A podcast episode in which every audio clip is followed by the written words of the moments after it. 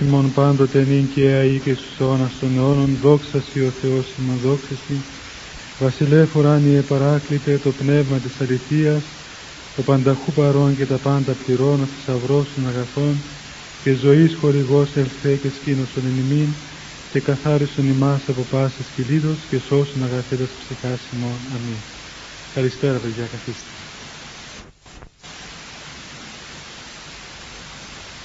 Όπως ίσως θυμάστε παιδιά την προηγούμενη φορά που αρχίσαμε είχαμε πει ότι θα προσπαθήσουμε σε αυτήν τη χρονιά να κάνουμε μία μελέτη, μία έρευνα, μία αναπασχόληση στο θέμα των εντολών του Θεού.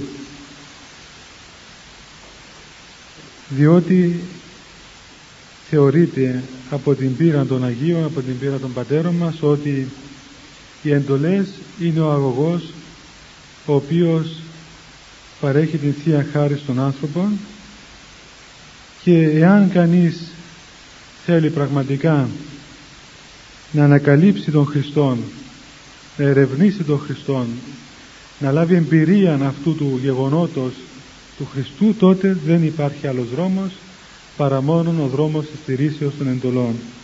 Όπως πολύ ωραία λέει ένας Άγιος ότι ο Χριστός στις ίδιες εντολές είναι κρυμμένος και πρέπει να ψάξεις μέσα σε αυτόν τον χώρο να τον ανακαλύψεις. Εάν η έρευνα περί του Χριστού είναι έρευνα πέραν εκτός μάλλον των εντολών τότε θα είναι μία φιλοσοφία, μία διανοητική έτσι αναζήτησης και μία διανοητική θεώρηση των πραγμάτων η οποία κατά πάσα πιθανότητα θα καταλήξει σε αθεία.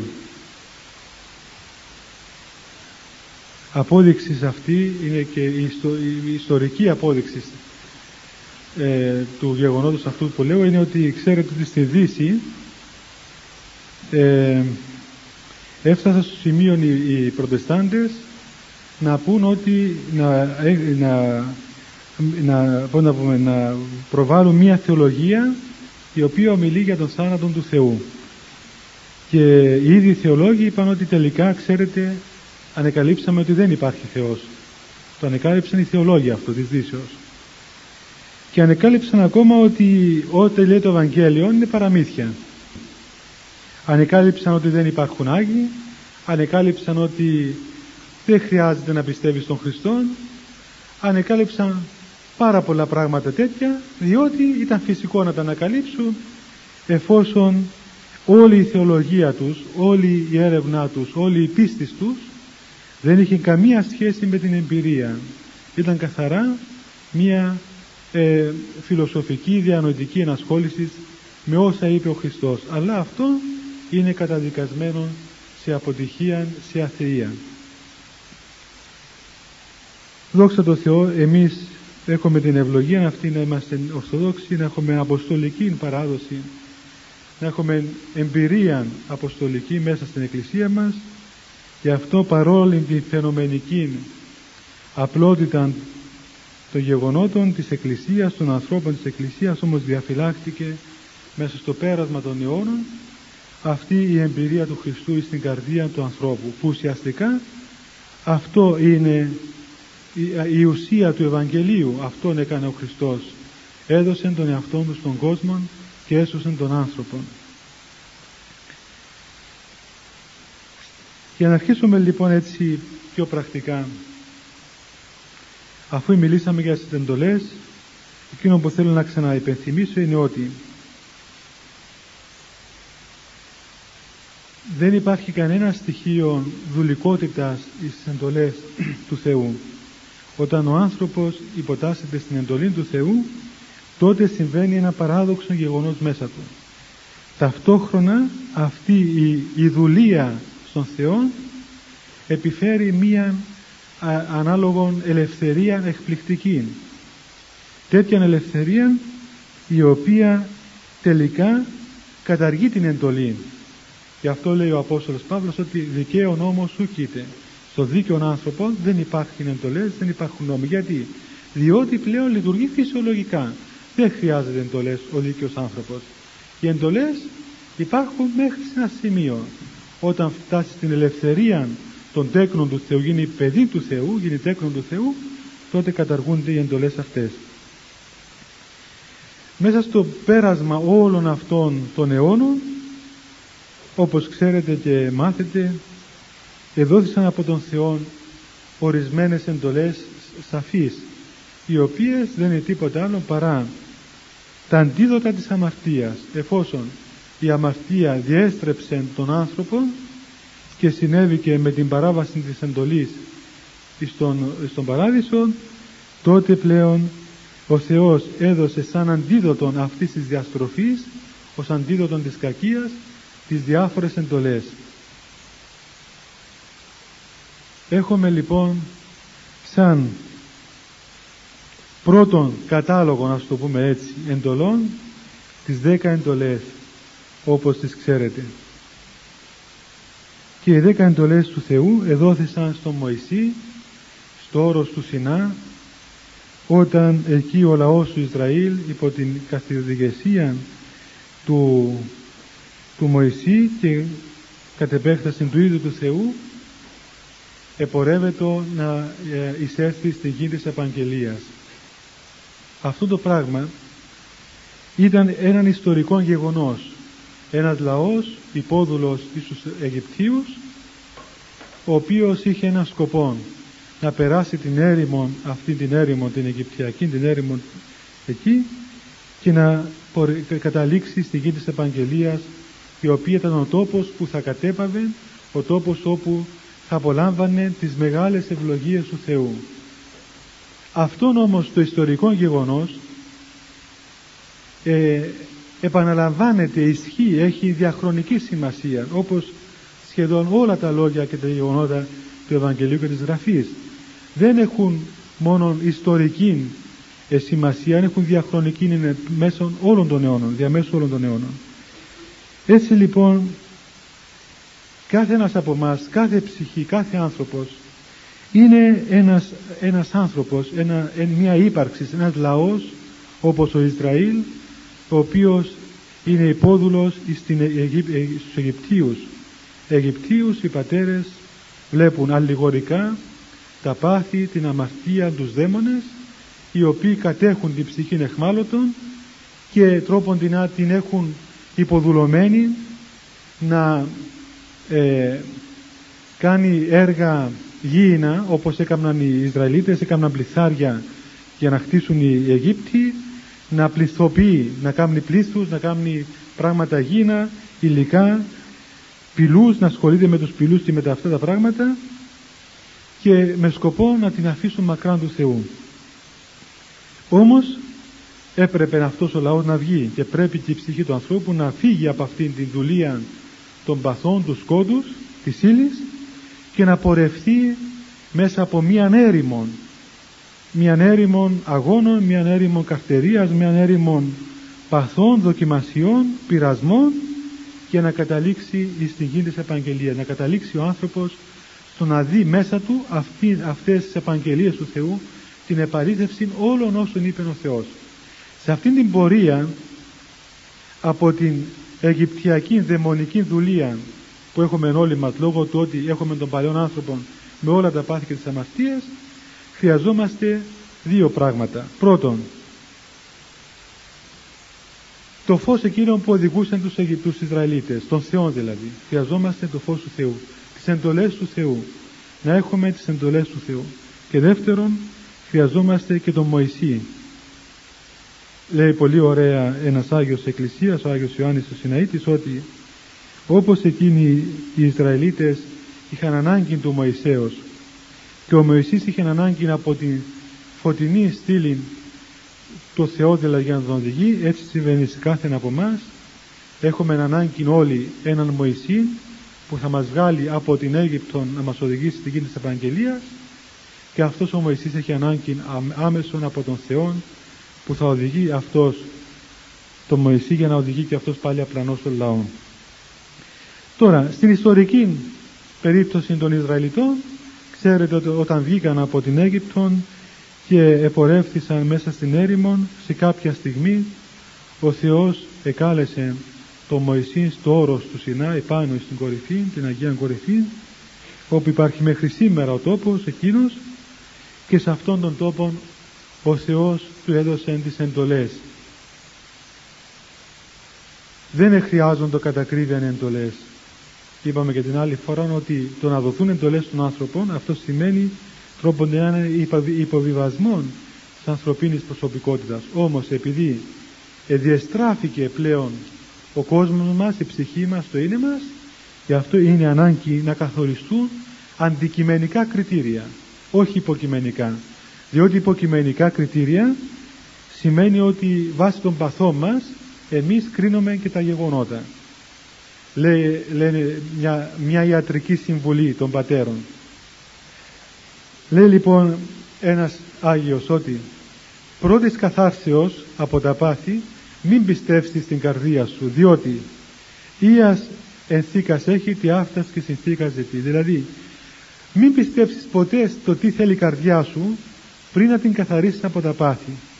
Διότι εάν είναι, αν είναι γεμάτη πάθη ό,τι έχει μέσα της ε, τέτοια πράγματα ζητά εάν δηλαδή η καρδία μας είναι φιλάργυρος, φιλίδωνος, φιλόιλος ε, ξέρω εγώ ασχολείται με όλα αυτά τα πράγματα αναπαύεται, ζητάει τέτοια πράγματα όταν όμως καθαρίσει από τα πάθη τότε σαν από έναν λίθαργο ξυπνά ξαφνικά και βλέπει καταρχάς τι έκαμνε πριν να ξυπνήσει και τι πρέπει να ζητά τώρα, τι είναι το ζητούμενο. Μπορεί να καταλάβει πολύ καλά τα πράγματα. Άρα λοιπόν ο άνθρωπος δεν μπορεί να κρίνει υποκειμενικά τα γεγονότα, πολύ δε περισσότερο την πορεία του προς τον Θεό. Και την πορεία του μέσα σε αυτόν τον κόσμο, εφόσον πρέπει να χρησιμοποιήσει τον κόσμο, για να χρησιμοποιήσει καλά τον κόσμο, να έχει καλή χρήση των πραγμάτων, πρέπει να κάνει και ορθή κρίση των νοημάτων. Πρέπει να κρίνει σωστά τα πράγματα και να χρησιμοποιεί ως σωστά και τα πράγματα. Όμως αυτό προϋποθέτει υγιεινού αντικειμενικά κριτήρια. Έτσι εδόθησαν λοιπόν οι εντολές. Ας αρχίσουμε από την πρώτη εντολή. Το να μιλώ για τις εντολές, ξέρετε, μου θυμίζει μια εφημερίδα. Δεν ξέρω αν παρακολουθήσατε τις εφημερίδες τότε που γράφα για μένα και ένα φίλο έγραφε οι δέκα εντολές του Πάτερ Αθανάσιου. ναι. Και μιλώντας και εγώ τώρα για δέκα εντολές, λέω ένας τέτοιος χρειαζόταν τώρα να πει να αυτός τέτοια πράγματα. Λέει, αλλά ο Θεός της έδωσε. Δεν είμαι εγώ που τις έκανα. Λοιπόν, λέει λοιπόν η πρώτη εντολή. Η πρώτη εντολή λέει ως εξής κατά γράμμα και θα μετά θα τη δούμε πλατύτερα. Λέει ο Θεός στον Μωυσή και το Μωυσέος στους Εβραίους και σε όλους εμάς. Εγώ είμαι Κύριος ο Θεός σου, εγώ είμαι ο Κύριος ο Θεός σου, ο εξαγαγών σε εκεί σε Αιγύπτου εξήκους δουλείας, ο οποίος σε έβγαλε από την Αίγυπτο και από τον τόπο που εσύ ήσουν δούλος. Ουκ έσοντες οι θεοί έτεροι προ προσώπου μου. Δεν θα υπάρξουν για σέναν άλλοι θεοί ε, επουδενή λόγο ούτε να σταθούν άλλοι θεοί απέναντί μου και κάπου αλλού συμπληρωματικά στο επόμενο κεφάλαιο και αυτό που είπε ο Χριστός στην Καινή Διαθήκη είναι ότι ως πρώτη εντολή συνέχεια αυτής αγαπήσεις Κύριον τον Θεός σου εξ όλης της καρδίας σου και εξ όλης της ψυχής σου και εξ όλης της διανοίας σου δηλαδή να αγαπήσεις τον Θεό με όλη σου την καρδιά με όλη σου την διάνοια και με όλη σου την δύναμη είναι η πρώτη εντολή αυτή του Θεού. Ουσιαστικά ξέρετε αυτή είναι η εντολή του Θεού. Δεν υπάρχει άλλη. Οι άλλες όλες εντολές είναι επεξήγηση της πρώτης εντολής.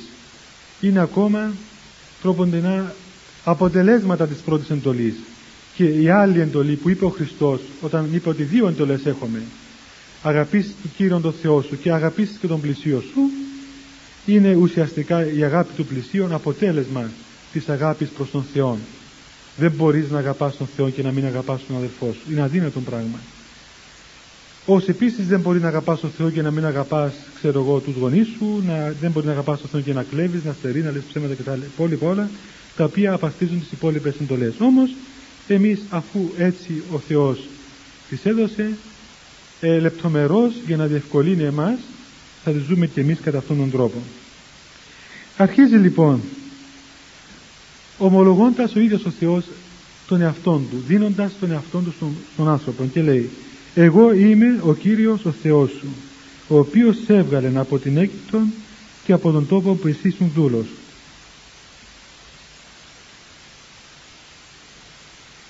Αυτό το, αυτός ο λόγος του Θεού έχει φοβερή δηλαδή τεράστια ασύλληπτον σημασία για τον άνθρωπο για να καταλάβει δηλαδή ο άνθρωπος με ποιον έχει να κάνει τι είναι αυτό πού απευθυνόμαστε τι είναι αυτό το αντικείμενο στο, πούμε, στο οποίο κατευθύνεται ο εαυτός μας η ύπαρξής μας.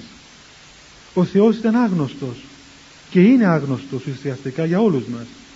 Ο Θεός είναι κάτι το οποίο ε, τον ακούμε διηγούμαστε γι' αυτό μας διηγούνται γι' αυτό διαβάζουμε γι' αυτό αλλά κανείς από μας δεν ξέρει τον Θεό ξέρει τον Θεό μόνο αυτός στον οποίο ο ίδιος ο Θεός απεκαλύφθηκε.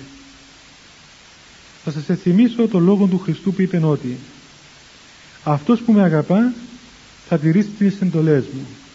Και αυτός που τηρά τις εντολές μου θα αγαπηθεί από τον πατέρα μου και εγώ θα του εμφανίσω τον εαυτό μου είναι δηλαδή με λίγα λόγια όλη η πορεία του ανθρώπου.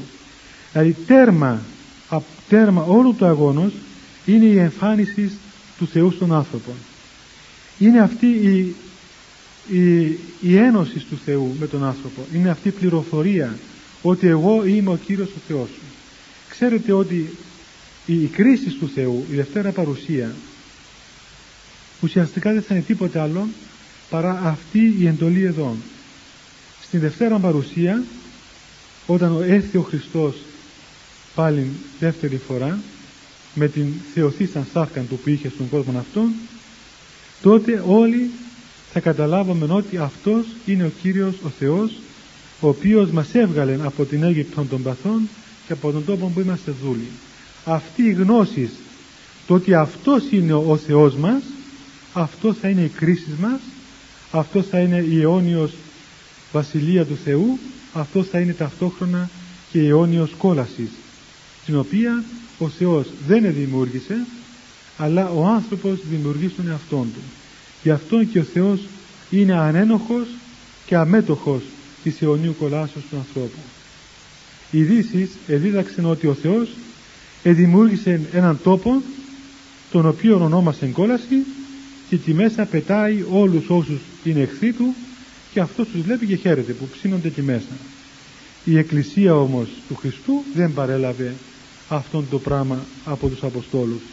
Η Εκκλησία παρέλαβε ότι η εμπειρία του Χριστού του Θεού η γνώση ότι αυτός είναι ο Κύριος ο Θεός αυτό είναι το κριτήριο των ενεργειών μας το κριτήριο της υπάρξεώς μας και η κρίση μας η κρίση στη Δευτέρα Παρουσία. Πολλοί θεοί υπάρχουν γι' αυτό λέει ότι κανένας άλλος Θεός δεν θα έρθει απέναντί μου. Θεότητες δόξα ο Θεός κυκλοφορούν πολλές. Έτσι πάρα πολλές θεότητες. Και εμείς βρισκόμαστε καθημερινά αντιμέτωποι με πολλούς θεούς. Πάρα πολλοί θεοί υπάρχουν και πολλοί θεοί απαιτούν να τους προσκυνήσουμε. Απαιτούν να σταθούν μπροστά στον Θεό των αληθινών. Απαιτούν να μας αποσπάσουν από τον Θεό απαιτούν να λάβουν τη θέση του Θεού. Όχι μόνο θεότητες ε, οι οποίες ξέρουμε ότι είναι αντίθεες με τον αληθινό Θεό αλλά ξέρετε υπάρχουν ακόμα και ας το πούμε ομοιώματα του Θεού. Ομοιώματα του Θεού. Πράγματα που μοιάζουν ότι είναι ο Θεός ο αληθινός Θεός αλλά δεν είναι ο Θεός. Υπάρχουν καταστάσεις γεγονότα τα οποία ε, πολύ ε, εύκολα είναι να το συγχύσεις ότι αυτά είναι του Θεού, είναι ο Χριστός. Όμως δεν είναι ούτε του Θεού ούτε ο Χριστός ούτε ο Θεός. Να μου πεις τώρα τι είναι όλα αυτά τα ανοίγματα τα οποία ας πούμε λέει τώρα δηλαδή τι, τι γίνεται με όλα αυτά τα πράγματα. Τι γίνεται με μας όλους. Τελικά θα μας πιάσει ο πανικός ας πούμε αυτό το πράγμα. Είναι ο Θεός δεν είναι ο Θεός. Είναι άλλος Θεός. Ευτυχώς ε, εύκολο είναι κανείς να διακρίνει διότι όπως είπαμε στην αρχή δεν ε, εξαρτάται από την κρίση του από τον εαυτόν του μόνο αλλά από την αντικειμενικά κριτήρια των εντολών και από τον παράγοντα που λέγεται Μωυσής και ο Μωυσής είναι η Εκκλησία και οι άνθρωποι οι οποίοι είναι μέλη της Εκκλησίας πραγματικά. Θα πούμε έτσι πιο απλά πράγματα. Τι μπορεί δηλαδή να είναι σήμερα θεοί στον κόσμο; Όσοι πήγατε χτες στην Εκκλησία και όσοι πήγατε στο Ευαγγέλιο και όσοι ξέρετε αρχαία ελληνικά θα καταλάβατε ότι ο Χριστός είπε εκεί στην παραβολή τους Σπορέως ότι υπάρχει μία περίπτωση που ο, ο Θεός παίρνει τον λόγο του στον άνθρωπο και ο άνθρωπος αυτό λέει μοιάζει με ένα χωράφι το οποίο δέχεται το σπόρο του Θεού μεν αλλά μαζί με το σπόρο του Θεού υπάρχουν και άλλα φυτά τα αγκάθια. Και αυτά αυξάνουν μαζί με το σπόρο και στο τέλος τα αγκάθια πνίγουν το σπόρο και δεν καρποφορεί. Και ερμηνεύει ο Χριστός ότι ο σπόρος αυτός είναι ο λόγος του Θεού βέβαια και τα αγκάθια τα, τα κάνει τρεις κατηγορίες τη μια κατηγορία την ονομάζει μέρημνες την άλλη την ονομάζει πλούτο και την άλλη την λέει ειδονές αυτά τα τρία πράγματα λέει ο Χριστός είναι οι άγαθες οι οποίες πνίγουν τον Λόγο του Θεού και δεν τον αφήνουν να καρποφορήσει. Όπως ο Θεός έχει τρόποντινά τις εντολές του και έχει ε, τις ε, λεπτομέρειες των εντολών του και έχει τους τρόπους με τους οποίους θεώνει και σώζει και αγιάζει τον άνθρωπο έτσι και από την αντίθετη πλευρά ο διάβολος έχει και αυτός τις εντολές του έχει και αυτός τις λεπτομέρειες των εντολών του έχει και αυτός τα δικά του πρόσωπα που εσαρκώνουν τις εντολές του και έχει και αυτός τους δικούς του θεούς, τις θεότητές του. Τρεις θεότητες τέτοιες μας υπέδειξε ο Κύριος στο Ευαγγέλιο χτες. Η πρώτη που λέγεται μέρημνες φαίνεται πολύ αθώα όμως είναι πολύ σημαντική.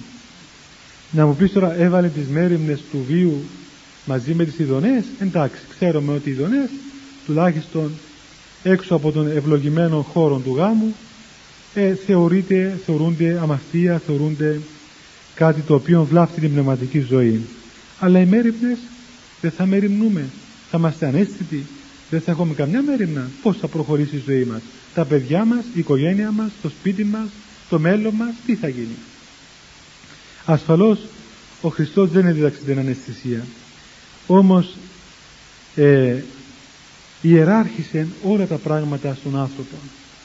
Και όπως εδώ ιεραρχούνται όλα και φαίνεται ο αληθινός Θεός από τον ψεύτικο Θεό έτσι και στην πνευματική ζωή ιεράρχησε τα γεγονότα και είπε ότι μέρημνες ναι θα μεριμνήσεις βέβαια και το τι θα μαγειρέψεις σήμερα και το τι θα φάεις αύριο και ακόμα το πώς θα κατανε, κατανεμήσεις ας πούμε τα χρήματά σου, την περιουσία σου, τα χρήματά σου, το μισθό σου. Αλλά αυτά τα πράγματα θα τα αφήσεις μέχρι σε ένα σημείο. Μέχρι σε ένα σημείο. Εάν γελαστείς και αφήσεις τις μέρημνες να πούμε να πνίξουν τον κόσμο με ψυχή σου να προχωρήσουν μέχρι το βάθος του είναι σου και να καταλάβουν τον ιστορικός σου κόσμος τότε αυτή η μέρημνα θα γίνει μια άκαθα η οποία θα πνίξει τον Λόγο του Θεού. Ή για να πάμε εδώ θα γίνει μια θεότητα η οποία θα έρθει να σταθεί απέναντι του αληθινού Θεού. Αλλά ο Θεός είπε ότι δεν θα αφήσεις άλλον Θεόν άλλη θεότητα, λεγόμενη θεότητα να σταθεί απέναντί μου. Και να πάμε και στη δική σας ζωή. Όταν παραδείγματος χάρη θεοποιείται οι γνώσεις θεοποιούνται οι γνώσεις θεοποιείται ο εγκέφαλός σας ας πούμε και όλη, όλο το είναι σας ε, περιστρέφεται πέριξ του πως θα αποκτήσω περισσότερες γνώσεις. Ε, πως να περάσω στο πανεπιστήμιο ή πως να τελειώσω το πανεπιστήμιο. Ή πως να περάσω στις τάξεις. Και αυτό γίνει τόσο το, τόσο ε, κυρίαρχο αίσθημα μέσα σας που σας πνίγει ας πούμε. Και δεν σας αφήνει ας πούμε να σκεφτείτε τον Θεό δεν σας αφήνει να λειτουργήσετε σαν άνθρωποι.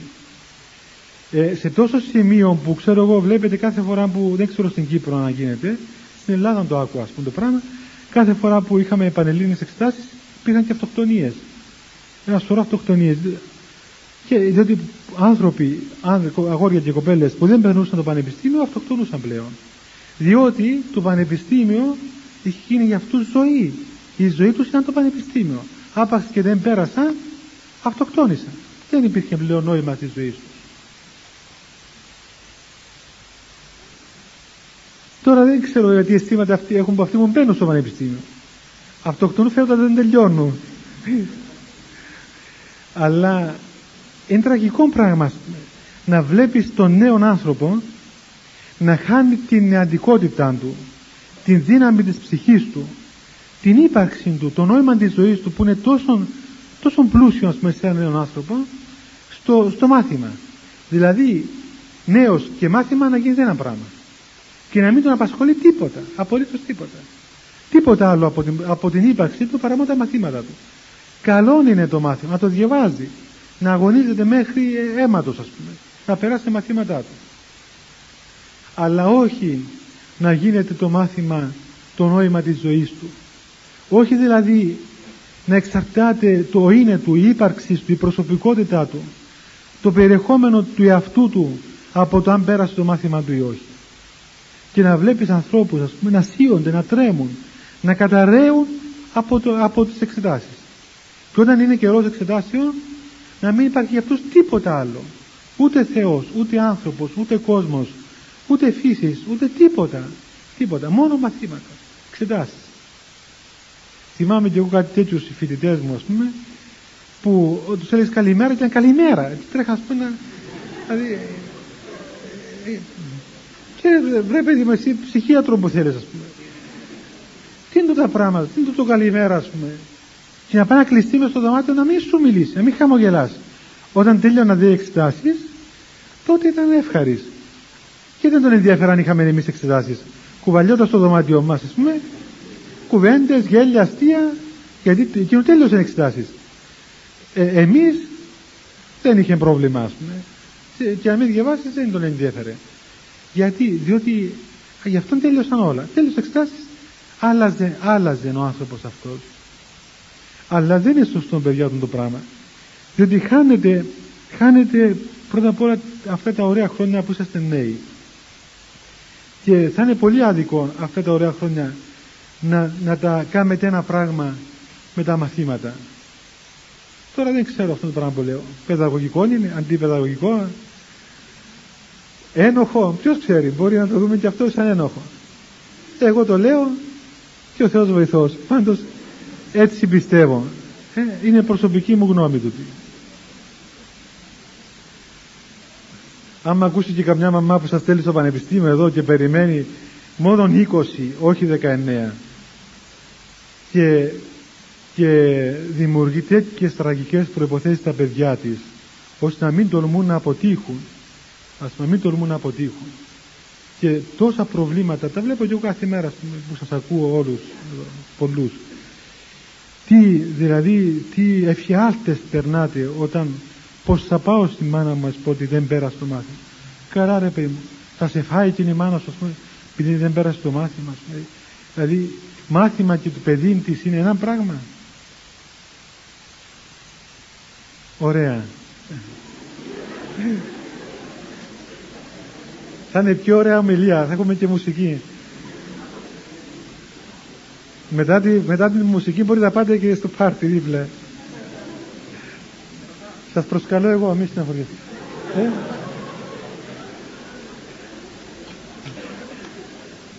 Ε; Ε, τι να κάνουμε, βλέπω και κάτι κεφάλια από τα παράθυρα, και στενά τα και παράθυρα. Παιδιά, ελάτε μέσα, έχει πολλούς έξω. Τώρα, εμπού το πάρτι, είναι...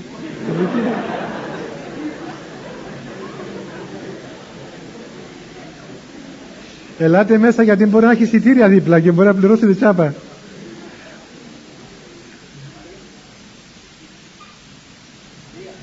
Α, ανοίξτε και κανένα παράθυρο να αναπνέουμε. Ορισμένα όρια και μια ιεραρχία των πραγμάτων.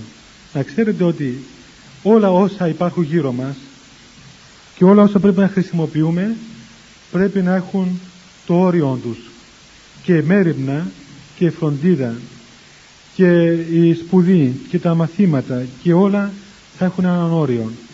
Διότι το, ο χώρος ο Άγιος ο βαθύτερος χώρος της ψυχής μας η βαθία καρδία όπως την ονομάζουν οι πατέρες μας το βάθος του είναι μας εκεί μέσα δεν μπορεί να μπει κανένας άλλος.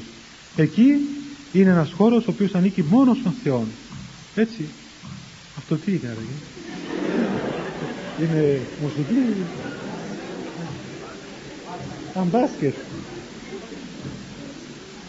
λέω εδώ που κάνετε μπορεί να είναι και μουσική αυτό τελικά είναι άλλο Καλά, πού είναι και ακούγεται τόσο πολύ; Ε; Μάλιστα. Δεν πειράζει παιδιά, δεν πειράζει.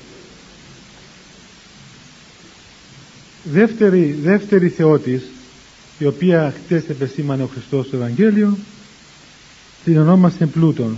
Βέβαια εσείς φοιτητές είστε, δεν πολύ κινδυνεύετε ακόμα, από τον πλούτο διότι κινδυνεύουν οι γονείς σας βάσει των οποίων εσείς ζείτε καλά ας πούμε αλλά πρέπει να ξέρετε ότι και αυτόν ακόμα το οποίο η ουσία, η ουσία του πλούτου δεν είναι ότι είναι ο πλούτος. Είναι ότι αφαιρεί την πίστη στον Θεό και μεταθέτει την πίστη στον πλούτο και πλούτος ξέρετε μπορεί να είναι και μια λίρα. Μπορεί να είναι και ένα εκατομμύριο λίρες. Μπορεί να, ένας να έχει δισεκατομμύρια και να είναι πτωχός και να έχει κατάσταση πνευματική διότι η καρδία του είναι προσκολλημένη στον Θεό και μπορεί να έχει πέντε λίρες, μια λίρα, ένα δεκασέλινο και να είναι όλη η ελπίδα του εκεί. Αυτός είναι ο πλούσιος τον οποίο ομιλεί το Ευαγγέλιο. Όταν δηλαδή πλούσιος εδώ είναι κάθε άνθρωπος ο οποίος έφυγε την ελπίδα του και την πίστη του στον Θεό και όλον του το είναι ας πούμε να εξαρτάται από τον Θεό και μετάθεσε την ελπίδα σε πράγματα υλικά είτε αυτά είναι λεφτά είτε αυτά είναι γνώσεις είτε αυτά είναι δύναμης είτε αυτά είναι θέσεις είτε είναι αξιώματα οτιδήποτε μετέθεσε την πίστη προς τον Θεό σε ύλη λέγεται πλούτος λέγεται ύλη λέγεται τείχος το οποίο χωρίζει τον άνθρωπο από τον Θεό λέγεται θεότης για να θυμηθούμε την εντολή. Τρίτον, το οποίο ονόμασε ο Θεός χθες είναι, είπε, οι ειδονές του βίου. Εδώ έτσι είναι ένα θέμα το οποίο οπωσδήποτε ξέρω ότι σας απασχολεί και καμιά φορά διαφωνάτε κιόλας. Όμως ε, ξέρετε ότι δεν είμαστε πάντοτε νέοι και άρα δεν σκεφτόμαστε πάντοτε νεανικά.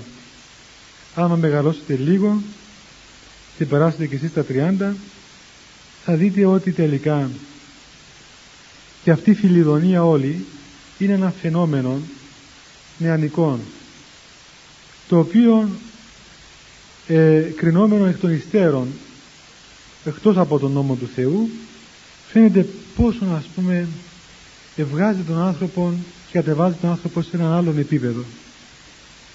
Κρινόμενο δε με το αντικειμενικό κριτήριο του Θεού, τότε αυτή η φιλοδονία όλη διαστρέφει την πρώτη κίνηση του ανθρώπου. Και εδώ θα συνδεθούμε με τον λόγο αυτόν του Κυρίου που λέει «Αγαπήσεις Κύριον τον Θεό σου με όλη σου την ψυχή, με όλη σου την καρδία και όλη σου την διάνοια». Δηλαδή να αγαπήσεις τον Θεό με όλο σου το είναι. Πώς συνδέεται η φιλιδονία με την αγάπη του Θεού; Οι πατέρες, το Ευαγγέλιο, το, η Γραφή, ο Απόστολος Ιωάννης είπε ότι ο Θεός αγάπη εστίν. Ο Θεός είναι αγάπη. Οι πατέρες ονόμασαν τον Θεό έρωταν. Γιατί, διότι λέει ένας Άγιος,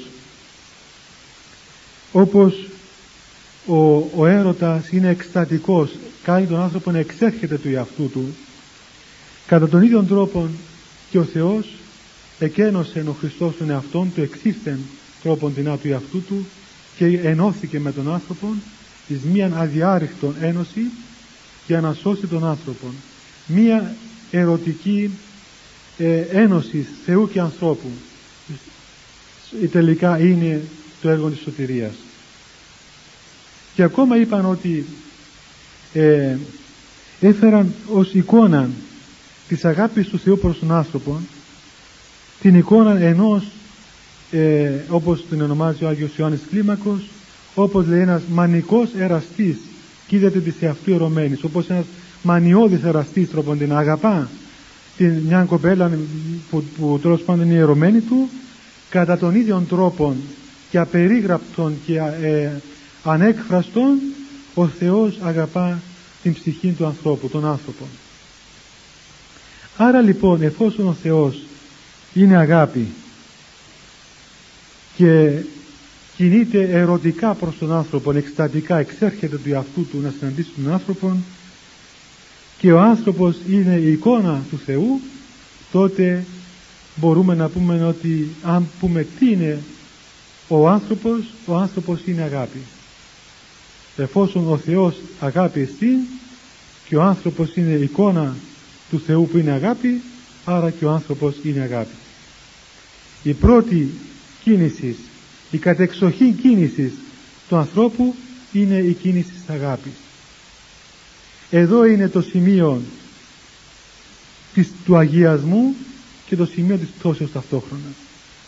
Δηλαδή, εάν αυτή η αγάπη η οποία με την πτώση διεστράφηκε και από θείος έρωτας και δια του θείου έρωτος να καταλήγει εις αγάπη του ανθρώπου και της κτήσεως φύγει από την πρώτη κίνηση που είναι ο Θεός και στραφεί προς τη κτήση τότε πάβει να είναι πλέον θείος έρος και γίνεται ανθρώπινος έρωτας γίνεται φιλιδονία γίνεται ε, πάθος, γίνεται αμαρτία, γίνεται διαστροφή, γίνεται σκότος. Και ενώ ο Θεός είναι φως και κάθε ένας που ενώνεται με τον Θεό φωτίζεται, κατά αντίθετον τρόπο η αποστασία από τον Θεό, η αμαρτία είναι σκότος και κάθε ένας που ενώνεται με την αμαρτία σκοτίζεται. Άρα λοιπόν η φιλιδονία ουσιαστικά είναι εχμαλωσία του ανθρώπου σε ένα πνευματικό σκοτάδι. Γι' αυτό οι πατέρες και ο Χριστός ο ίδιος ήσαν αδιάλακτοι και ασυμβίβαστοι όσον αφορά το θέμα των ειδονών, των σαρκικών ειδονών. Ε, δεν ξέρω πώς να σας το πω έτσι πιο μαλακά να το καταλάβετε αλλά ε, είναι ένα παράξενο φαινόμενο ότι η φιλιδονία δεν μοιάζει με τις άλλες αμαρτίες. Όπως λέει ο Απόστολος η κάθε αμαρτία που κάνει ο άνθρωπος είναι εκτός του σώματος. Δηλαδή όταν κλέβεις όταν βρίζεις όταν πλασφημείς ξέρω εγώ όταν κάνεις όλα αυτά τρόποντινά γίνονται μεν κακός κακά πράγματα αμαρτίες πάθη αλλά επιτελούνται ας το πούμε έτσι έξω από τον άνθρωπο η φιλιδονία έχει μία ιδιότητα. Εισέρχεται στο βάθος του ανθρώπου και αλλοιώνει την ψυχή του ανθρώπου. Και έχει τέτοια επίδραση στον άνθρωπο που ακόμα φαίνεται και εξωτερικά.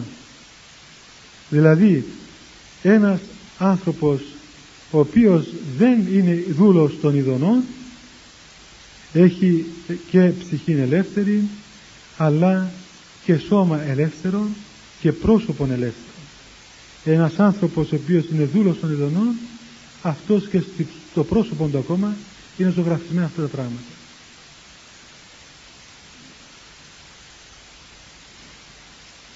ε, υπάρχουν τόσα πολλά παραδείγματα αλλά δεν θέλω να τα αναφέρω για να μην δημιουργήσουμε έτσι χοντρά πράγματα αλλά είναι γεγονός το οποίο δεν κρύβεται παιδιά.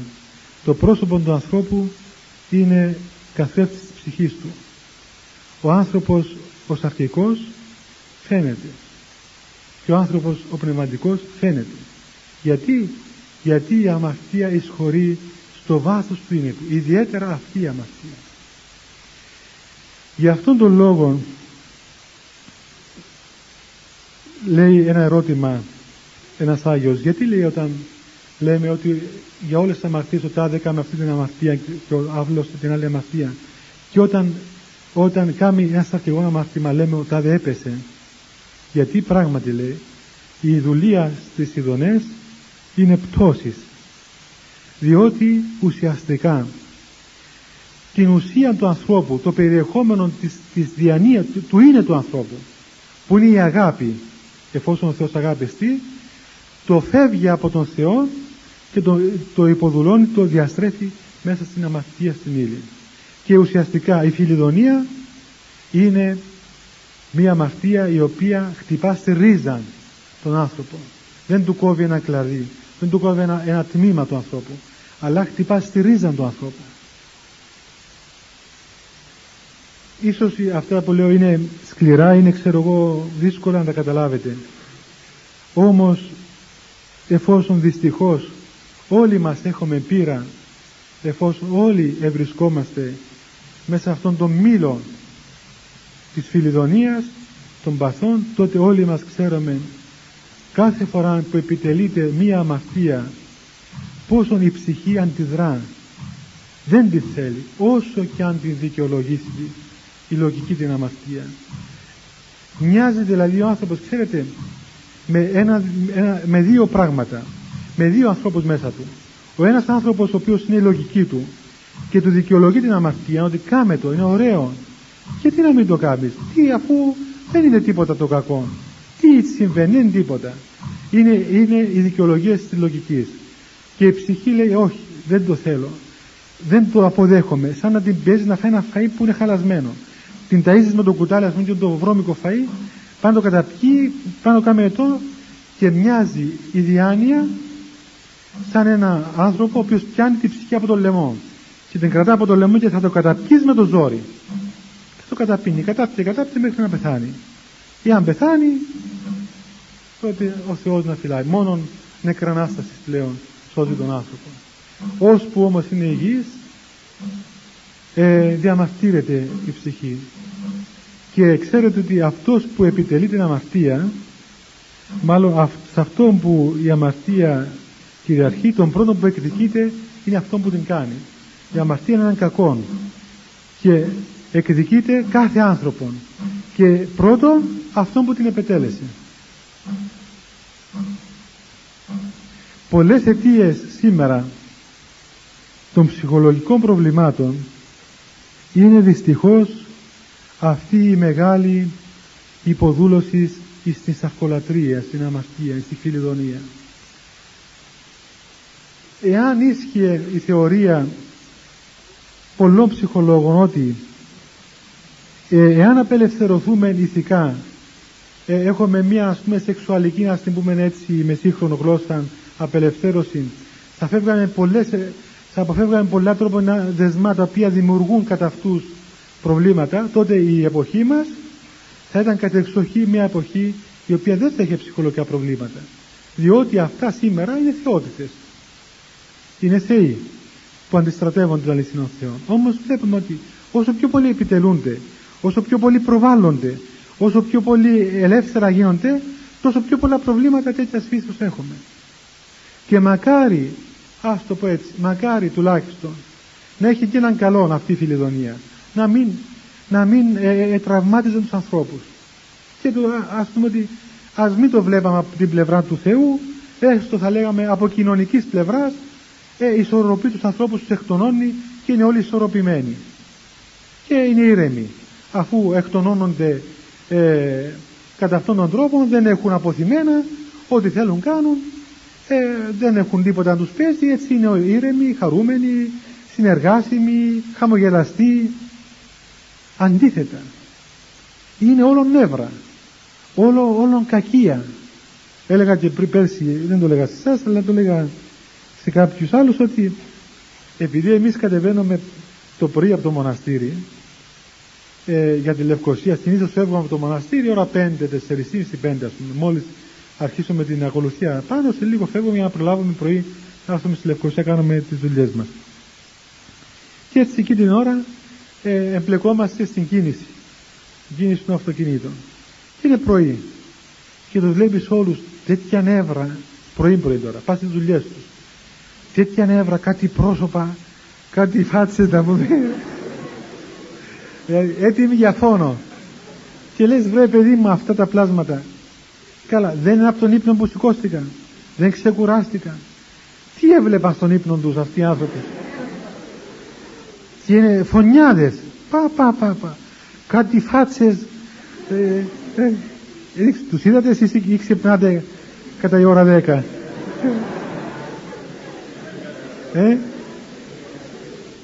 για να ξυπνάτε από τα φοιτητικά χαράματα που είναι από τις 12 και μετά τότε δεν πρόκειται να δει διότι ήδη, ήδη εκτονώθησαν βρίζοντας το δρόμο πηγαίνοντας στη δουλειά τους. Δηλαδή ε, πράγματι ας πούμε βρίζουν στα φώτα, στις τάσεις, στα, αυτά κάθε φορά. Οπότε ε, μέχρι αυτά στη δουλειά τους βρίζουν και το μάστρο τους από μέσα τους. Και έτσι ε, όταν επιστρέφουν είναι ήρεμοι. Όταν επιστρέφουν είναι κουρασμένοι και ήρεμοι.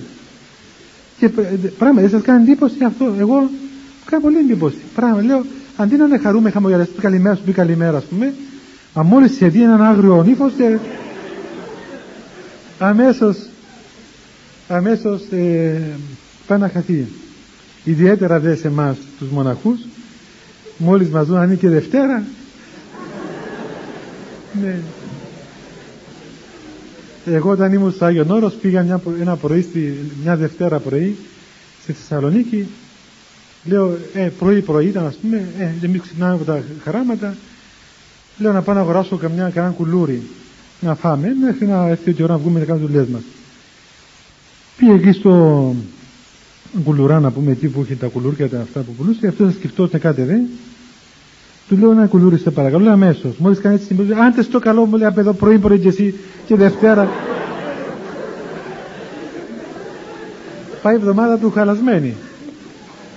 Ε, διότι σου λέει παπάδες πρωί, Δευτέρα, εβδομάδα ας πούμε πρωί πρωί μπροστά μας, άλλη μόνο. Ε, δεν πειράζει.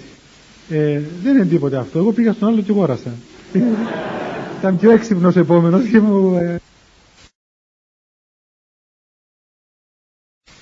Όταν σήμερα δηλαδή πλασάρεται η φιλιδονία ως απελευθέρωσης και όλα αυτά τα πράγματα, οι θεότητες αυτές όλες, ότι τελικά αυτά ολοκληρώνουν τον άνθρωπο και τον απελευθερώνουν, τότε θα πείτε το εξής. Ωραία. Επιστημονικά να το δούμε. Φέρτε μας αυτούς τους ανθρώπους να τους ερευνήσουμε. Φέρτε μας αυτούς όλους τους απελεύθερους. Έτσι, να τους δούμε. Πρώτα απ' όλα τη φάτσα τους. Έτσι. Να δούμε τι φάτσες έχουν. Τι άγριες, τι σκληρές. Όλοι αυτοί οι ύλοι είναι ζωγραφισμένοι πάνω τους. Θυμάμαι μια φορά στο Άγιον που ήρθαν κάποιοι καθηγητές και κουβέντιαζαν. Ε, ήμουν εκεί, ας πούμε, και αυτοί ήταν έτσι, αντιστρατεύονταν και τα λοιπά. Και έλεγαν, έλεγαν, έλεγαν αυτά, τι κάνετε εσείς εδώ, οι μοναχοί, ένα το άλλο. Είχε ένα που σιωπούσε και στο τέλος ήταν καμιά δεκαριά αυτή. Λέει ρε παιδιά τώρα τέλος πάντων ε, ούτε και εγώ είμαι της εκκλησίας αλλά ξέρεις να σας πω λέει σιωπάτε με μιλάτε δεν έχετε καθρέφτες ρε παιδιά να δείτε τις φάτσες σας δέστε τα πρόσωπα όλων μας λέει εδώ εμάς που μιλούμε εδώ και δέστε και τα πρόσωπα αυτών των μοναχών και πράγματι εγώ εκείνη την ώρα συνειδητοποίησα αυτό το πράγμα και κοίταξα όλους τους ανθρώπους ήταν 27, 28, 30 πρόσωπα κουρασμένα, άγρια, σκληρά πρόσωπα. Σκληρά πρόσωπα. Κοίτα και τα γεροντάκια μας, εκεί τα γεροντάκια μας. Κοίτα πρόσωπα, ας πούμε, ηλαρά πρόσωπα, φωτεινά. Φωτεινά πρόσωπα.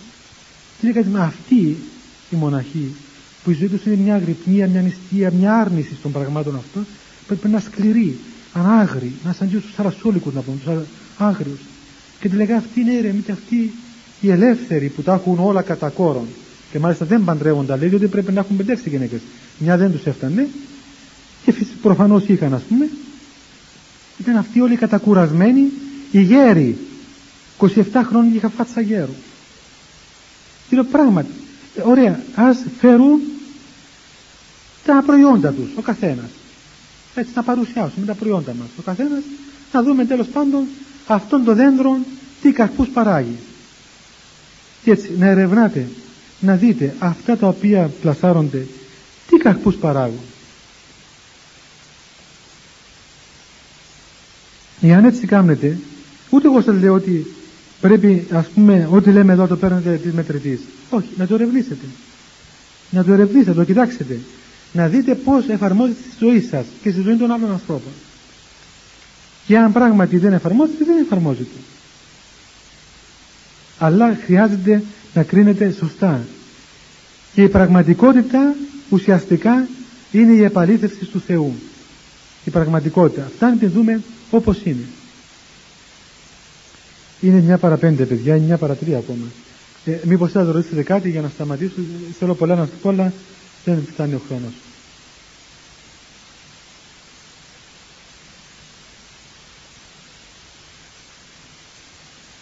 Τίποτα.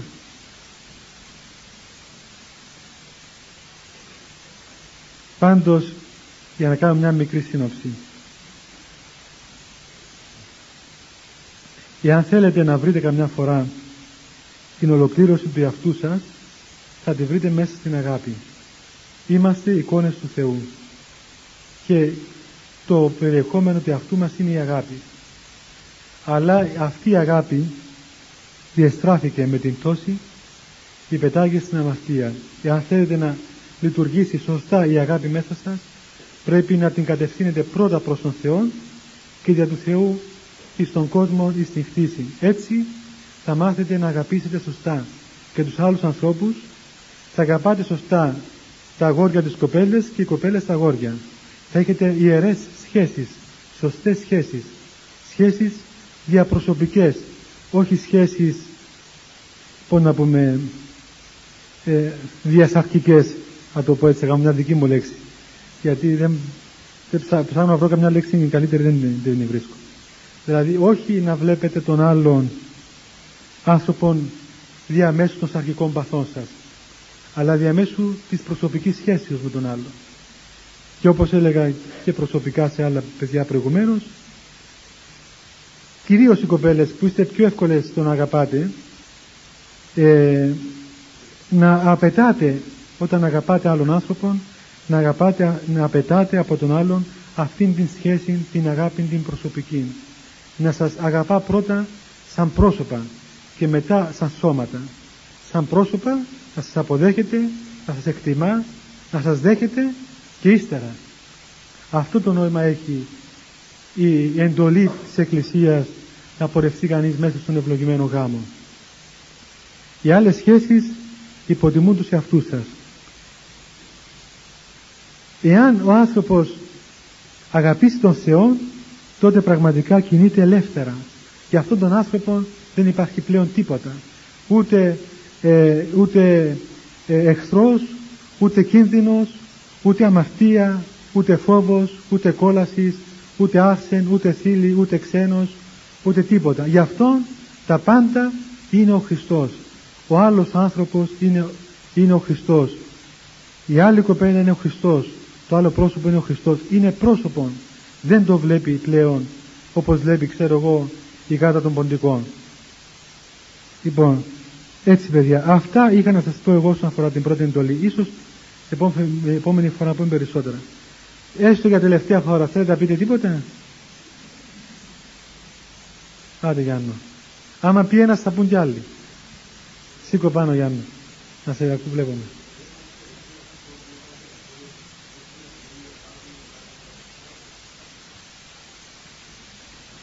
Η αγάπη νικά τον θάνατο, διότι ο θάνατος είναι έλλειψη της αγάπης. Νικά το θάνατο είναι η αγάπη, διότι η αγάπη σε ενώνει με τον Θεό. Και όταν αγαπήσεις τον Θεό, τότε για σένα πλέον δεν υπάρχει θάνατος. Διότι όλα όσα ήσαν αποτελέσματα της πτώσεως και το κεντρικό ήταν ο θάνατος, καταργούνται. Η ένωση του ανθρώπου με τον Θεό καταργεί τα πάντα. Γίνονται τα πάντα και να ειδού και να ποιό τα πάντα. Ο θάνατος ουσιαστικά είναι το μυστήριο του γάμου του ανθρώπου με τον Θεό. Ο θάνατος είναι η πόρτα που δι' αυτής πορεύεσαι προς τον αγαπημένο Θεό. Γι' αυτό η Εκκλησία βλέπετε γιορτάζει τον θάνατο των Αγίων, όχι τη γέννηση των Αγίων. Έτσι, κάθε φορά που είμαστε στην εκκλησία διαβάζουμε το συναξάριο των Αγίων και λέμε την αυτή η μέρα, την ίδια μέρα, σήμερα η Αγία Μάρτης Τάδη της έκοψαν το κεφάλι και εορτάζεται η μνήμη της. Η Αγία Χρυσή προχθές που την εορτάσαμε την έκοψαν μελιδών οι Τούρκοι, δηλαδή κάθε, κάθε μέλος το έκοβαν, την έκαναν χίλια κομμάτια. Την Αγία Βαρβάρα, τους Αγίους τους μάρτυρες γιορτάζουμε τον θάνατον τους. Γιατί το θάνατο, γιατί ο θάνατος είναι η ώρα όπου φεύγει και πορεύεται και ενούται πλέον με τον νηθίον Θεόν. Έτσι. Καταργούνται τα παρόντα που είναι πρόσκαιρα και εισερχόμαστε στα αιώνια πλέον και εκεί γίνεται ο αιώνιος γάμος του ανθρώπου με τον Θεό. Ενούται ο άνθρωπος με τον Θεό. Το οποίο γίνεται πληρέστερο όταν θα γίνει Δευτέρα Παρουσία. Γάμος, ξέρετε, είναι και η ώρα της ευχαριστίας όταν, όταν τελούμε τη Θεία Λειτουργία και κοινωνούμε τον Χριστό γινόμαστε ένα πράγμα με τον Θεό είναι γάμος και αυτό λέμε ότι εκείνη την ώρα λέμε τροπάρια τα οποία μιλούν για αυτόν τον έρωτα. Για αυτόν τον θεουργόν έρωτα τον έρωτα, την ένωση του Θεού με τον άνθρωπο. Γι' αυτό είναι απαραίτητο να κοινωνούμε. Δεν μπορούμε να μην κοινωνούμε. Γι' αυτόν τον λόγο και όταν είμαστε παντρεμένοι με την ύλη, με την αμαρτία, με τις οδονές η Εκκλησία μας εμποδίζει τη Θεία Κοινωνία. Διότι δεν μπορείς να ενωθείς να, εις γάμον, εις ένωση ερωτική με τον Θεό εάν είσαι ενωμένος ερωτικά με άλλα πράγματα. Γι' αυτό βλέπετε η Εκκλησία έχει ορισμένες αμαρτίες τις οποίες όταν τις πράττουμε δεν μας επιτρέπει τη Θεία Κοινωνία. Πρέπει να πάρουμε διαζύγιο από την αμαρτία και να παντρευτούμε με τον Θεό στην ευχαριστία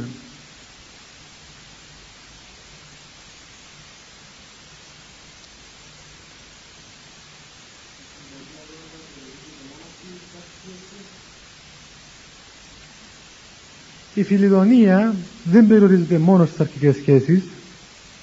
Φιλιδονία ακόμα είναι και το να να πούμε να είσαι υπόδουλος σε πάθη τα οποία προκαλούν ειδονή έστω και αν δεν είναι ας πούμε στα αρχική όπως την εννοούμε εμείς. Αλλά όλες οι ειδονές κυρίως είναι σαρκικές υπάρχει και φιλιδονία διανοητική. Έτσι. Υπάρχουν άνθρωποι που έχουν φιλιδονίες φανταστικές, διανοητικές ακόμα ξέρετε και κάτι κάτι τύποι να πούμε για να πάμε πάλι στα μαθήματα οι οποίοι ας πούμε παραδείγματος χάρη παντρεύονται την επιστήμη τους. Έτσι. Και μέρα νύχτα κάνουν πειράματα. Είναι από εκείνους τους ας πούμε θυμάστε τα Μίκη ως κάτι ε, χημικούς ας πούμε κάτι γυαλιά εδώ που όλοι τώρα κάνουν τα μπουκαλάκια έτσι ας πούμε και... πού να παντρευτούν αυτοί. Αυτοί παντρεύτηκαν τα μπουκάλια της χημίας και κάτι τραπεζιτικοί οι οποίοι δεν έχουν χρόνο να παντρευτούν γιατί όλη μέρα διαβάζουν ας πούμε τις καταθέσεις και που να αυξήσουν τα κεφάλια της τράπεζας και αυτή η φιλιδονία. Παντρεύτηκε την τράπεζα αυτός. Δεν έχει ανάγκη να παντρευτεί ας πούμε κάτι άλλο. Παντρεύτηκε το αυτοκίνητό του. Το σκύλο του. Έχουμε και γάμους με σκύλους. Μη γελάτε διότι εγώ μια φορά έφαγα δυο μέρες ολόκληρα να πείσω ένα παιδί να μην κοιμάται στο κρεβάτι μέσα στο σκύλο του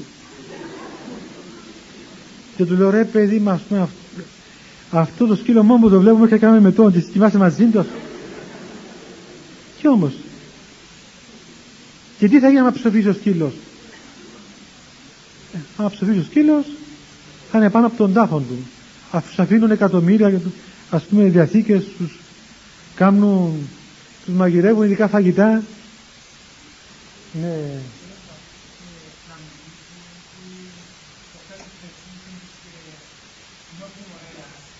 Ναι.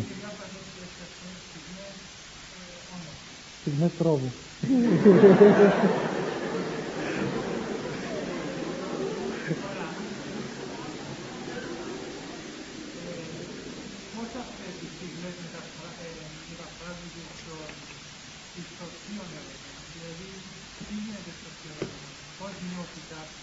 κατά αναλογία το ίδιο δηλαδή πράγματι όπως, όπως κάποιος το λένε οι πατέρες αυτό το λέω εγώ όπως κάποιος που μέρα νύχτα είναι μες στο νου του ας πούμε το αγαπόμενο πρόσωπο έτσι συνέχεια ξυπνά και κοιμάται μαζί με αυτό Το ίδιο πράγμα ο άνθρωπος ο οποίος αγαπά τον Θεό και εννοείται με τον Θεό μέσα στο νου του, μέσα στην καρδία του, μέσα στο είναι του είναι συνεχώς ο Θεός. Και ενώ ένα απλό παράδειγμα, άνθρωποι οι οποίοι ε, έχουν πάθει σαρκικά και δεν μπορούν να τα κόψουν. Οπότε δεν λόγο δεν τα κόβουν.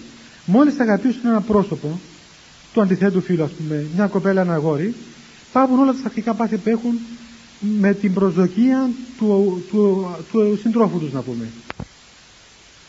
Έτσι συμβαίνει και όταν ο άνθρωπος αγαπήσει τον Θεό φεύγουν όλα αυτά τα πράγματα.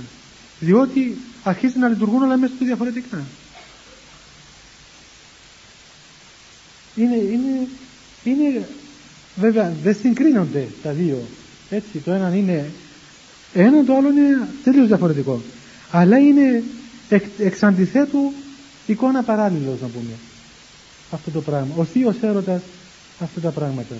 Όμως το ένα είναι καθαρά σκότος, το άλλο είναι άλλο φως. Όπως δεν, δεν έχουν σχέση το ένα με το άλλο.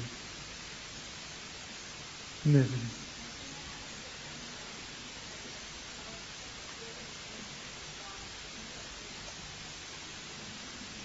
Των ιδίων φίλων. Ναι. Να σας πω. Δηλαδή τον ομοφιλοφίλο να πούμε. Αυτό δεν είναι.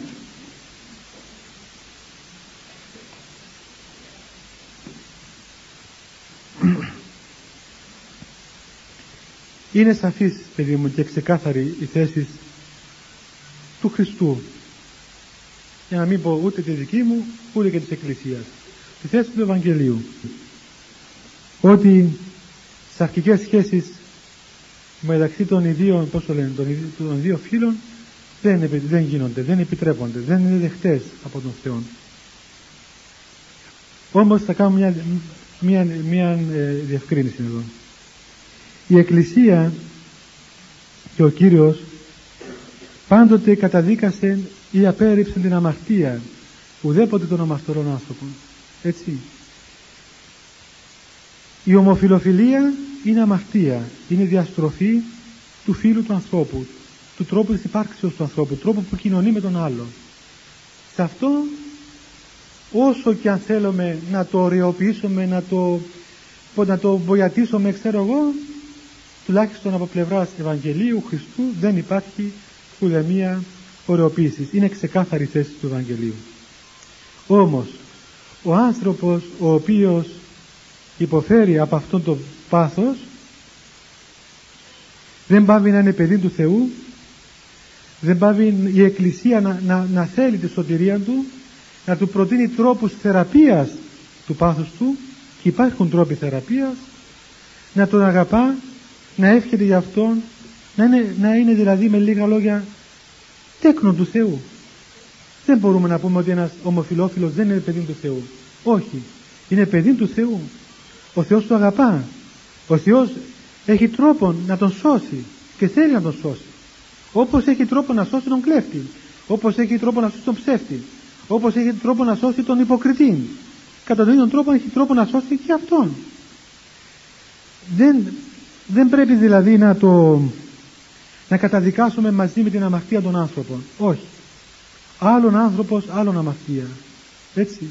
Όπως ας πούμε λέμε ο καρκίνος είναι πάρατος νόσος. Αλλά ο, ο, ο καρκινοπαθής δεν είναι πάρατος ασθενής είναι ασθενής. Και επειδή είναι ένα φαινόμενο της εποχής μας αυτό το πράγμα, αυτές οι τάσεις αν όχι και τα γεγονότα αλλά ιδίως οι τάσεις θέλω να σας πω μερικά απλά πράγματα παιδιά. Πρώτον πολύ σπάνια έχουμε πραγματικούς ομοφιλοφίλους που έχουν βιολογικά προβλήματα. Κυρίως η ομοφιλοφιλία είναι ψυχο, ψυχολογικό φαινόμενο. Διότι ε, τα παιδιά έχουν, έχουν στερήσεις, έχουν προβλήματα, έχουν κενά ψυχικά, ψυχολογικά, έχουν ανασφάλειες, αισθάνονται σιγουριά, πληρότητα, ε, εγγύηση κοντά σε έναν άνθρωπο του ιδίου φίλου. Και αυτό πρέπει να το προσέξουν πάρα πολύ όταν στην ηλικία των 16, 17, 18, 19, 20 χρόνια κτλ. αισθάνονται μέσα τους τέτοιες τάσεις. δεν σημαίνει ότι όποιος έχει τάση ομοφιλοφιλίας είναι ομοφιλόφιλος ή πρέπει να γίνει ομοφιλόφιλος. Όχι, είναι τραγικό λάθος αυτό. Δεν είναι έτσι τα πράγματα. Και θα κάνει τραγικό λάθος ο άνθρωπος που θα αποδεχθεί αυτή την κατάσταση. Άλλον η τάση ομοφιλοφιλίας, άλλον ο ομοφιλόφιλος. Όπως άλλον η τάση να πούμε, ε, ξέρω εγώ, και μεταξύ των ετεροφίλων να πούμε. Άλλον οι τάσεις αυτές, άλλον οι πράξεις του γεγονότος. Εάν τα παιδιά αυτά τα οποία πάσχουν, ε, έχουν αυτό το φαινόμενο μέσα τους και ξέρω, πιστεύω, βλέπω, το, το, το, το αντιμετωπίζω κάθε μέρα αυτό το πράγμα ότι υπάρχουν πολλά παιδιά τέτοια πρέπει να τηρήσουμε μερικά πράγματα. Πρώτον να μην πανικοβληθούν. Επού δεν είναι λόγο να πανικοβληθούν. Δεύτερον να μην πιστέψουν ότι είναι έτσι. Και τρίτον με πολλή ψυχραιμία να βρουν άνθρωπο που μπορεί να τους βοηθήσει να τακτοποιήσουν μέσα τους τα γεγονότα. Εάν τακτοποιηθούν μέσα τους οι ψυχικές ανάγκες θα δουν ότι σιγά σιγά αυτό το φαινόμενο, αυτή η τάση θα μπολιαστεί σωστά και γη. Διότι η ομοφιλοφιλία είναι άκαρπος, είναι, ε, δεν, έχει, δεν έχει ας πούμε νόημα. Απόδειξης ότι κανένας δεσμός ομοφιλοφίλων δεν διατηρείται πολύ καιρό. Εγώ ως, ως πνευματικός δυστυχώς που είμαι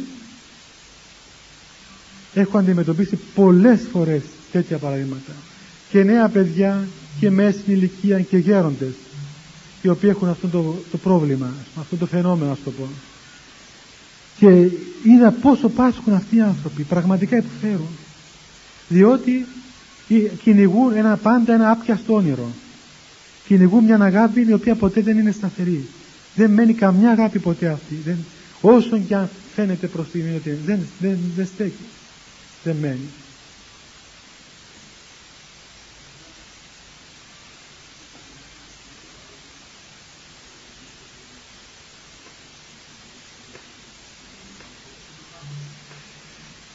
Καλά, λέει ο, ο Άγγελος να πω ένα παράδειγμα.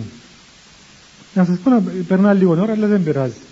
Ίσως έπρεπε να πούμε το θέμα, διότι ξέρω ότι υπάρχει. Και υπάρχει σε μεγάλο ποσοστό, όχι σε 5, 10, 15, 20, 25, 30. Πιστεύω ότι πάνω από 30% τουλάχιστον από την πείρα που έχω εξομολογήσει. Και όσο πάμε ακόμα αυξάνει. Οι, οι τάσεις να πούμε, όχι ίσως το φαινόμενο. Ε, Είστε μια φορά ένα παιδί το οποίο είχε αυτό το να μην σας το λέω πρόβλημα και μπορεί μερικοί να μην σας αρέσει. Φαινόμενο να πούμε, σύμπτωμα ξέρω εγώ να πούμε. Είστε στο Άγιον Όρος εξομολογήθηκε σε ένα πνευματικό. Ο πνευματικός καλός ενάρετος Άγιος άνθρωπος αλλά ο λίγον τι αδιάκριτος τον εμάλωσε πιστεύοντας ότι με το να τον μαλώσει και να του, του δείξει ας πούμε το μέγεθος της αμαρτίας θα του κάνει καλό. Το αποτέλεσμα ήταν το παιδί αντέδρασε, έπεσε σε χειρότερη απόγνωση από ό,τι ήταν. Μετά ε, κάποιοι από το μοναστήρι τον έστειλαν τον πατέρα Μπαΐσιο, τον Άγιον αυτόν γέροντα, τον ασκητή. Και συνόδευσα εγώ το παιδί εκεί, γιατί μου είχε πει και εμένα το, το, πρόβλημα, το ήξερα. Και πήγε, κοίταξε να κλαίει, του λέει, κοίταξε γέροντα, έχουν το, το, το πάθος. Και ε, τέλος πάντων ε, μιλούσα πολύ τραγικά, μπορώ να σας τα περιγράψω τώρα, με λίγα λόγια. Δεν μπορώ να βγω, απελπίστηκα, έτσι είμαι, έτσι θα πάω, έτσι θα χαθώ, έτσι θα γίνω. Οπότε άρχισε το, ο γέροντας δεν ούτε ταράχτηκε, ούτε, ούτε σαν ασχέτησε, ούτε τίποτα ας πούμε. Και κοίταξε κάτι, είναι παιδί μου ένα πάθος, όπως όλα τα πάθη. Εντάξει, μπορεί να έχει να φαίνεται πιο δύσκολο, πιο διαστραμμένο, πιο φοβερό. Όμως δεν πάει να είναι ένα πάθος. Και όλοι μας έχουμε τα πάθη μας και όλοι βρισκόμαστε ενώπιον του Θεού άρρωστοι. Άρα λοιπόν είσαι και εσύ ένας άρρωστος όπως όλοι μας. Και ταυτόχρονα είσαι και ένα παιδί του Θεού. Και ο καλός Θεός, σαν πατέρας σου που είναι, μπορεί να σε σώσει. Εάν πούμε ότι δεν μπορεί να σε σώσει ο Θεός, τότε βλασφημούμε την αγάπη του Θεού. Λοιπόν, του λέει, κοίταξε. Από τη μια πλευρά ο Θεός μπορεί να σε σώσει, από την άλλη πλευρά εσύ λες ότι δεν μπορεί να κόψεις το πάθος αυτό. Καλά, ας το πούμε ότι έτσι. Όμως κοίταξε να δούμε τι μπορείς να κάνεις. Άσε αυτά που δεν μπορείς να κάνεις. Κοίταξε αυτά που μπορείς να κάνεις. Και του λέω σου πω ένα παράδειγμα. Και το άρχισε το απαριθμού στο γέροντας παραδείγματα. Του λέει, κοίταξε, μπορείς παιδί μου να πηγαίνεις κάθε Κυριακή εκκλησία; Δεν μπορώ. Δεν σε, δεν σε εμποδίζει η ομοιοφιλοφιλία σου πας εκκλησία; Έτσι. Ναι, πάτερ, μπορώ. Ωραία, θα πας κάθε Κυριακή εκκλησία. Εντάξει, εντάξει. Μπορείς να προσεύχεσαι κάθε βράδυ; Δεν σε εμποδίζει το πάθος αυτό. Μπορεί να προσεύχεσαι, μπορώ. Θα προσεύχεσαι. Μπορεί να διαβάζεις το λόγο του Θεού κάθε μέρα. Μπορώ. Μπορείς να βρεις ένα πνευματικό καλό να εξομολογήσει. Μπορώ. Μπορείς, ας πούμε, να νηστεύεις. Μπορώ. Μπορείς να κάνεις ελεημοσύνες. Μπορώ. Μπορεί, του, του είπε χίλια πράγματα που μπορούσε να κάνει. Δηλαδή μπορούσε να κάνει χίλια. Αυτός. Του λέει μπορεί να κάνεις χίλια και δεν μπορεί να κάνεις ένα. Το να κόψεις το πάθος αυτό. Κάμε λοιπόν παιδί με αυτά τα χίλια που μπορείς και αυτό που δεν μπορείς θα το κάνει ο παντοδύναμος Θεός. Και πράγματι α πούμε. Επετέλεσε όλα τα άλλα, ενδυνάμωσε, άνοιξαν τη ψυχή του, εφωτίστηκε από το πνεύμα του Θεού και ο Θεός πατέρας του και δεν κάνει τόσο προσωποληψίες, αφού εργάστηκε όλα εκείνα και στο τέλος τακτοποίησε ανώδυνα και το πρόβλημα που είχε. Και ανεκάλυψε και ο ίδιος ότι τελικά το πρόβλημα δεν ήταν βιολογικό, αλλά ήταν καθαρά ψυχολογικό, ψυχικό, πνευματικό. Έτσι λοιπόν παιδιά, όσοι βλέπετε πρόβλημα τέτοιο μέσα σας, μην αποθαρρύνεστε, μην πανικοβάλλεστε, δεν είναι τίποτα. Μην παραδεχτείτε ποτέ αυτόν τον λόγο. Μην παραδεχτείτε τον λόγο. Εάν έχουμε τάσει να κλέφτουμε, δεν είμαστε κλέφτες. Κλέφτες θα γίνουμε αν αρχίζουμε να κλέβουμε. Όχι αν έχουμε τάσει να κλέψουμε. Γι' αυτό προσέξτε πάρα πολύ. Ναι, ένα χέρι εκεί κάτω. Πες δυνατά γιατί έχουμε ωραία μουσική να παίξουμε. Ποιο; Τι υπάρχουν;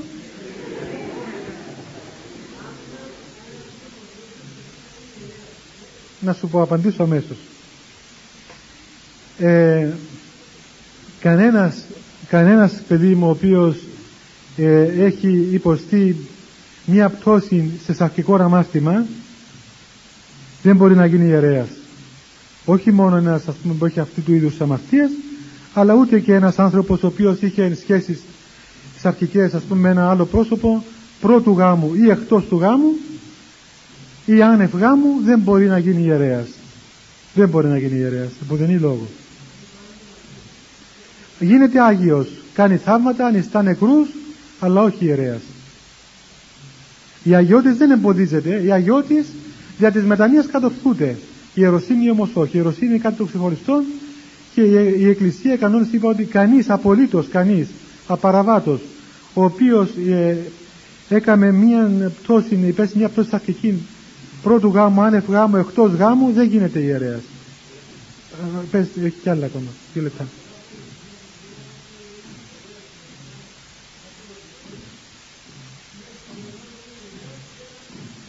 Ναι, δεν διάβασες καλά, δεν έγινε ιεράς παιδί, μοναχός έγινε. Μοναχός γίνεται οποιοδήποτε και ο μεγαλύτερος φωνιάς, διότι ο μοναχισμός είναι σχήμα μετανοίας, είναι μετάνοια ο μοναχισμός. Γίνεται μοναχός για να μετανοήσει. Και έτσι να έχει και ξέρω εγώ και η πατήτητα να έχει ότι να έχει γίνεται μοναχός. Και ο μοναχισμός ε, ας πούμε είναι χώρος που το βοηθάει να μετανοήσει να νοθεί με τον Θεό. Δεν έχει καμιά σχέση με αυτό. Φτάνει να διακόψει την αμαρτία. Να διακόψει την αμαρτία. Εσύ που πάνω είναι εκεί ρε παιδάκι μου. Ε, ξέρω πάνω βρε. Ξέρω πάνω. Αν δεν σήκω πάνω θα το απαντήσω. Ε.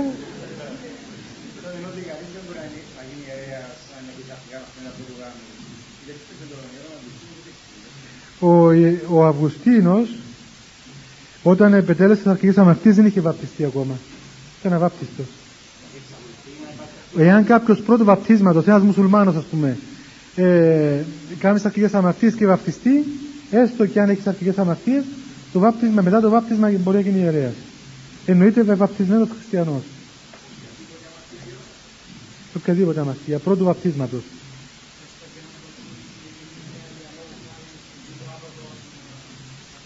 Ε, τώρα αυτές είναι εξαιρέσεις που ε, καλύτερα να μην ασχολούμαστε με τις εξαιρέσεις. Κανονικά δεν γίνονται. Ε, εξαίρεση δεν, δεν ξέρω. Ναι. Ναι. Σήκω πάνω παλικάρι. Α, έτσι, μπράβο.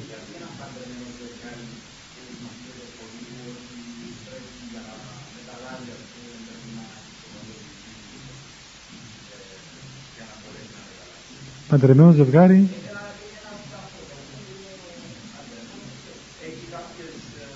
Όχι, δεν είπα τέτοιο, ναι, είπα τέτοιο πράγμα. Μπορεί να πάω κι εγώ, δηλαδή, γιατί είμαι τόσο ζαλισμένο που μπορεί να το έχω πει κιόλας. Αλλά αν το είπα δεν το εννοούσα. Όχι, παιδί μου, κοίταξε. Εάν είναι παντρεμένος ο άνθρωπος, είναι παντρεμένος, δεν είναι αμαρτία η σχέση με στο γάμο. Δεν χρειάζεται να εξομολογηθεί ότι είναι παντρεμένος για να κοινωνήσει. Α.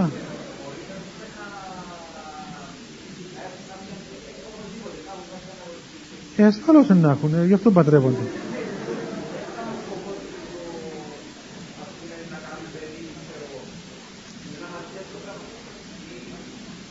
Κοίταξε παιδί, ο γάμος, ο γάμος δεν είναι αμαρτία.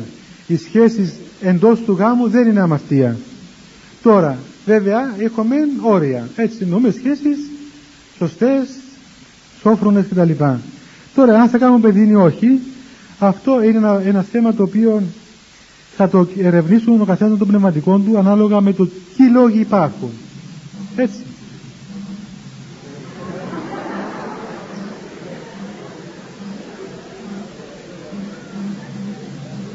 Μας προσκαλούν. Δηλαδή. Νομίζατε δεν τους ακούμε τόση ώρα. Λοιπόν, δεν χρειάζεται να... Είναι ροκ αυτή, δεν μου λέτε αυτή, ροκ αυτή που λέμε. Ε.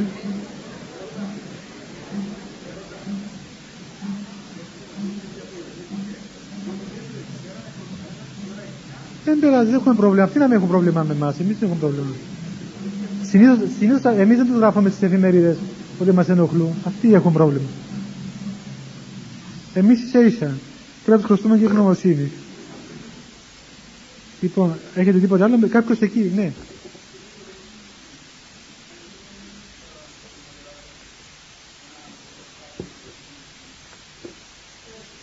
Ναι. Ε, ασφαλώς, παιδί μου, όταν θα πάει να παντρευτεί κάποιος, δεν θα ανοίξει μια κουρτίνα να δει από την νύφη, ας πούμε. Ε, εννοείται ότι πρώτου γάμου θα γνωρίσει την κοπέλα αυτή που θα παντρευτεί. Αλλά επειδή ακριβώς ο γάμος δεν είναι σεξουαλικές σχέσεις, γι' αυτό δεν επιβάλλεται ε, τα σεξουαλικές σχέσεις πρώτου γάμου. Ε, ο γάμος είναι, είναι ένωσης προσώπων πρώτα και μετά σωμάτων.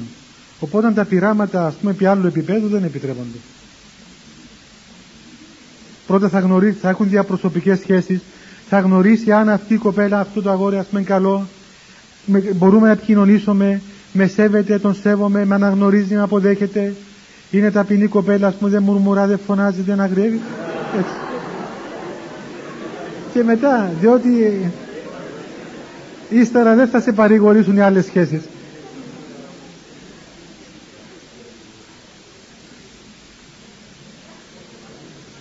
Δυνατά στάσου να τελειώσει το μουρμούρι του. Να μην πετάνε. Ναι. Ναι.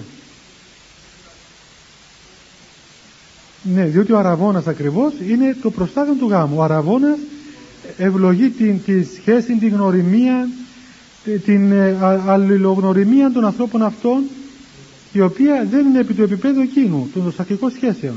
Είναι η επαφή και σχέσεις επί διαπροσωπικού επίπεδου. Έτσι, αυτό είναι ο αραβώνας. Και λέγεται αραβώνας ακριβώς διότι ετοιμάζει τον γάμο. Είναι το, είναι το, το προστάδιο του γάμου. Ε, που δεν είναι λόγο δεν επιτρέπεται στον Αραβόνα να υπάρχουν συζυγικές σχέσεις. Και αυτό που γίνεται στην Κύπρο, αυτό το έσχο των τελευταίων 20 ετών, να πούμε, που μόλις τους αραβωνιάσουν, τους βάζουν στο ίδιο των δεμάτων και ξέρω εγώ πού αλλού, αυτά είναι εφευρήματα των πεθερών που θέλουν να παντρέψουν οι μεν τους κόρες τους ή δεν τους άντρες τους. Όχι τα. Τα, τα αγόρια τους. Λοιπόν, παιδιά, Πολύ ενδιαφέρον το θέμα, αλλά πρέπει να φύγετε. Διότι εντός λίγο θα δούμε καμιά μαμά απ' έξω να ψάχνει τα παιδιά της. Αν θέλετε την άλλη φορά μαζέψτε τα όλα αυτά να τα πούμε έτσι. Χριστέ το φως του αληθινών, το φωτίζουν και αγιάζουν πάντα άνθρωπον ερχόμενων στον κόσμο, σημειωθεί το εφημάς. Το φως του προσώπου σου είναι ένα αυτό ψώμεθα φως του απρόσιτων και κατεύθυνον τα διαβήματα εμών προς εργασία των εντολών σου πρεσβείες της Παναχάντου σου Μητρός και πάντως των Αγίων Αμήν. Διευχών των Αγίων Πατέρων ημών, Κύριε Σου Χριστέ ο Θεός ημών, ελέησον ημάς. Αμήν.